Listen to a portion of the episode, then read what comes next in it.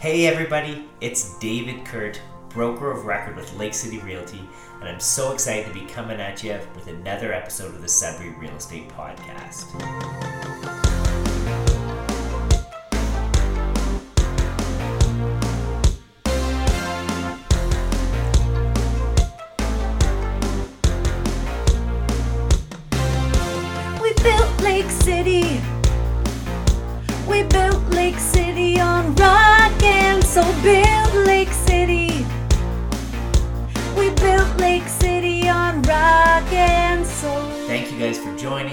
Listening, watching. Those of you guys on YouTube can see that we're on our new uh, studio. Excited to be uh, having professional mics and, and hopefully a little bit better recording quality as we come at you with a with this week with what is supposed to be a weekly podcast and it has not been in the last few months. I'm hoping to get back there as, as school kind of wraps up and we get back to the swing of things. But what's going on in Sudbury? What's going on in the marketplace? It's been an interesting summer. Every year we go through. When it, when you get ready for the end of the school year, you know that summer is going to go by quickly. And this year it's been the exact same thing. Signed up. It just feels like yesterday I picked the kids up off the school bus from the last day of school, and already we're counting down the couple weeks left before the end of the summer. I know we've got some really ambitious and busy plans for us and our family to cap off the summer, and I'm excited to share that with you guys in, in some future episodes. But I can't believe how quick it's gone, and it's it's exciting, and like I said, you know that it's going to be the way it, it that, that the summer plays out, um, and I wouldn't change it for the world. How many saunas, how many midnight swims we've gone for this year, and at the first few few weeks we couldn't have any bonfires, but we've tried to make up for it over the last few weeks, anyways. But I'm here to talk to you about the Sudbury real estate marketplace. So I want to do a little bit of a recap as to what's happened over the last few weeks and just to see where we're at and then share you with, with you my five thoughts on where things are headed this week as uh, we recap the market. This week we saw 37 sales, 22 current deals are conditional or pending. 19 of those 37 were multiple offers. We have 54 new listings this week with a total listings of 271. And if we kind of look back over past weeks, we had 31 sales last week and then we were at 43, 47. So we saw we've seen sales slow down quite a bit. Conditionally, we're at 22, 27 last week, 24, 17. So we're kind of right in that range that we've been in for quite a while. 19 multiple offers. It was last week we had 13 of 31 multiple offers. That was a low that we've seen for the last few months play out. Um, 54 new listings this week, which is 40 last week, 52 the week before, and 59 the week before that. 54 is pretty high for new listings at this time of the year. I'm going to ju- jump into that in the numbers uh, shortly. Total listings available 271. Last week was 257, so we've definitely gone up quite a bit from that over the last seven days. And the week before that, we saw 256 and 263. So we were headed on that downwards trajectory, and we've bumped ourselves back up on new listings available. But jumping into it, my first bullet point of the week is that uh, we hit every year we hit this point in the summer, usually around the end of June, beginning of July, that we see the number of listings hit a peak and then crawl back down as we get closer to the winter. That doesn't seem to be happening this year. We've seen inventory continuously rise, and like I just pointed out, 271 listings this week versus 257 last week. And usually it's and we hit this point where the inventory starts pulling back is the last historically I look back three years and it's been sorry, it's been the end of June, the beginning of July that we've hit that point where we actually saw the numbers start pulling back. Why is that not happening this year? It could be that there's less confidence. People aren't, don't think that in the in the past people were saying, if I can't get my price now, I'm going to list it next spring and I'll be uh, in a good position. I'll sell it then. That shows that there's confidence in the future of the marketplace. That prices will be better in the future than they are today and possibly that people are looking at the marketplace with less confidence and saying, I'm not sure where prices will be next spring, and therefore I'm going to keep my house in the market or get my house on the market now so that I can t- capitalize even in this this current marketplace that we're in. The other thing could be that these sellers are not sellers by choice; they're sellers by necessity. Rates are high, payments are high, and maybe people are in the position where they're actually saying now that they can't afford the payments, and therefore they're getting the house on the market. Regardless, this is not playing out like we've experienced in the last three years, and this is a trend that we have to continue to monitor as as listings increase. What will break first? Will prices come down because the seller says, no, I need to sell? Or will buyers say, do you know what, like, let's jump in and we're like, I don't know if the prices are going to adjust. Uh, they're expecting those prices to come down, so they're not jumping on the inventory, or are they going to just jump into those homes? Takeaway two I was on a listing presentation yesterday, and one of the most common questions I get from people is kind of what's happening in the current market? I realize that I'm in the weeds on a day to day basis sometimes, and I have to re explain what's exactly happening with the market, especially over the last few years. And to do that, I wanted to kind of take a few minutes on the mic to kind of go over that with you today. Anybody that reads my newsletter, you'll be able to get a subscription where you'll actually see me outline the charts and things like that. But um, the Greater Sudbury housing price, and I'm one of my favorite tools that I'm, I'm using almost daily in my in, in my uh, when I'm out there practicing real estate is the MLS Home Price Index. I don't agree with the prices and the numbers that are there because it does include areas like Manitoulin Island and French River, but I they are comparing apples to apples with the Sudbury marketplaces. So like today, for for last month, we are coming in about 400 and 460,000 as an average price point um, but if we, we kind of take a step back, so I if I look at the beginning of 2019, doesn't seem like that long ago. Where were we?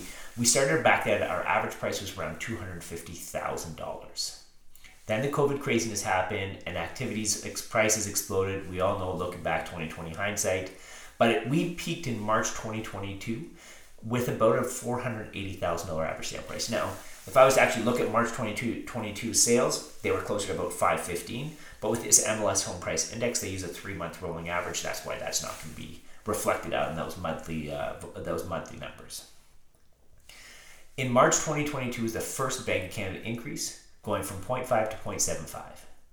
So that's right in that same time period that we hit our peak in the market. And by the end of 22, we went from 0.5% to 4.5% which lines up with the bottom of house prices in Sudbury as well. So if you look at the chart, like we actually bottomed out in December 2022 with a low of 367. So we went from 480, pulled back to 367 average sale price, which is roughly a 24% drop in our in our price points of our marketplace. In 2023, we had one small rate hike at the beginning. I think it was uh, February, uh, but up, up till then, rates had stayed flat up until June of this year. With flat rate comes confidence that these were the rates that the buyers could expect in the future. And eventually, buyers wrap their head around the prices and the payments and they jump back into the marketplace. We saw home prices go from a low of 367 to a current last month average sale price of 460 on that three month rolling average, which is almost a 100,000 price increase or bounce back. This is almost on par and back in line with what we saw at our top of our boom. We're actually only 5% off those numbers. When the Bank of Canada continued its increases in June and July, people realized that this might not be the end of this rate, night, rate tightening and have slowed the market pretty significantly. That's what's happened with prices and rates over the last 18 or 24 months or so. That's a quick summary as the, and if again I would encourage you guys to go look on online at my blog either uh, you could get it on uh, LinkedIn or uh, like subscribe to our website, and you can get my my email blog where, where I'm actually going through the charts a little bit more in depth. Point three, takeaway three for this week is one of the points that Bank of Canada keeps pointing to is they're trying to they're trying to beat inflation, and by doing that, they that by, t- by trying to tame inflation, they continue to increase the overnight rate to make money more expensive, to make people stop spending it as readily uh, in, uh, in the present moment. June of this year, we saw inflation hit 2.8%, and people were celebrating. They were popping the champagne. They said, We wanted to get back to a 2% rate, and we're almost there. This is it. We, we beat inflation. Well, just four weeks later, we went from that, that 2.8% back up to 3.3% in July of this year, which isn't a huge increase.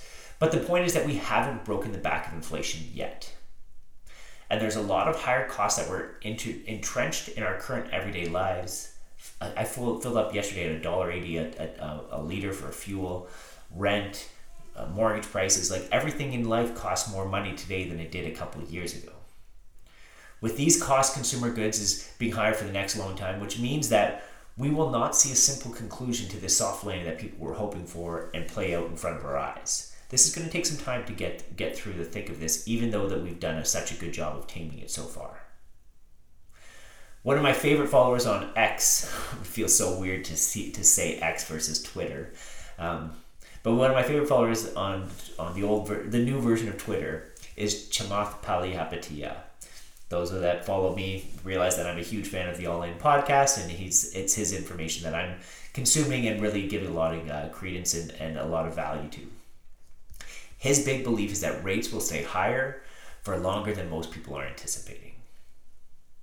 This advice is in reference to the Fed, which is the US version of the Bank of Canada.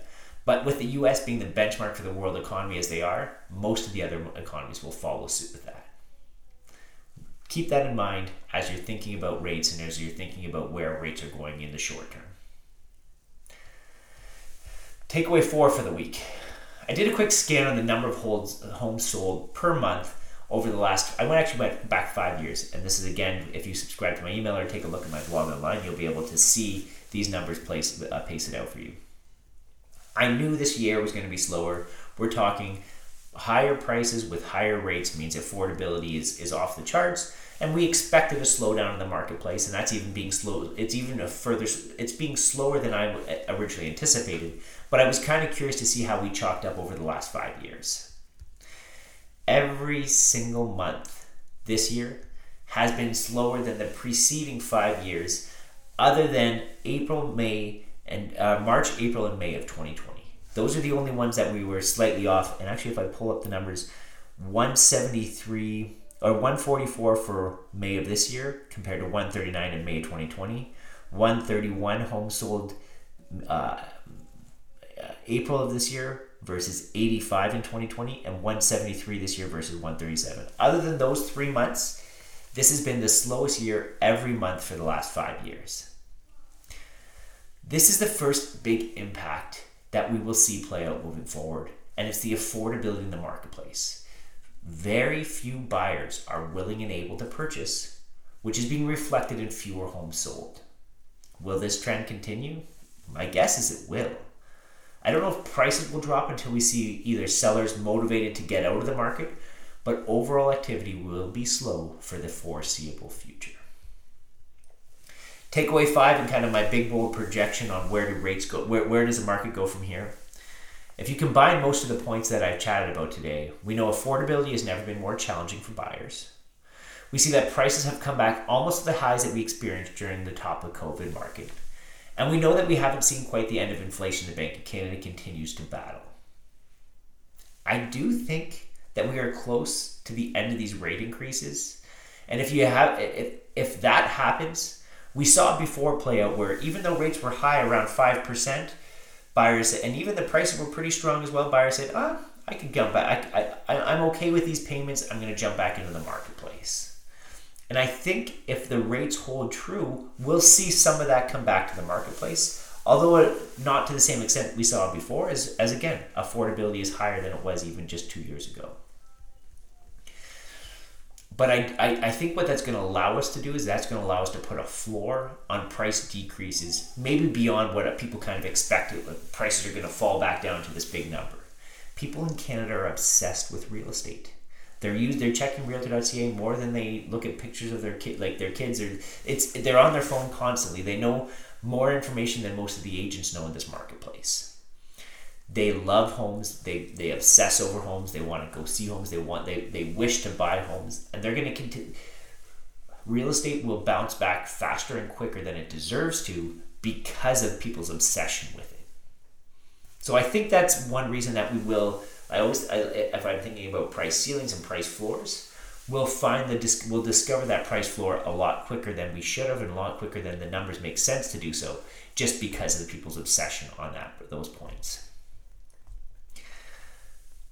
I think that the message I've been delivering for the last few months is that short term, it could be a really bumpy ride. Prices, I'm not sure where they're going to go, if they're going to pull back, how big, those kind of things. Um, but if we're looking long term, cost of construction being at all time highs, a population that is projected to continue to grow long term in real estate, real estate is gearing up to be a very solid investment in the long term. You still have to get to that long term. And just a reminder when I'm talking about real estate as investment, I'm not talking about your principal residence. Principal residence, you need a place to live, whether it's going to be renting or owning. But if you feel like you like you're in a position where your house has gone up a lot of value, that's that's great. But you need somewhere to live, so you're not going to sell that unless you're going to cash out of the marketplace and, and do something else. You need a house to, to, to, to actually have a roof over your head. And if you have an investment property, you can sell that and take that money and do something with it. But if you're just simply in your your your home, you're not going to sell that unless you're because you're going to pay similar money to buy something else in the marketplace. So when you're thinking about real estate from an investment purpose, it's not really your the house that you're living in. I think about more of like a, maybe a duplex or a, second house that you've bought as, and held for an investment. That's just my two cents. It's been a while since I've been on the mic. I know I'm closing in on 20 minutes here, guys. So thank you, thank you for for if you've followed me this long. Thank you for listening. Thank you for for subscribing and whatever else you're doing there. But even just sharing this 20 minutes with me today, I appreciate you and looking forward to chatting with you guys in the future as we wrap up this summer. Until next week, Cedric, we'll see you later.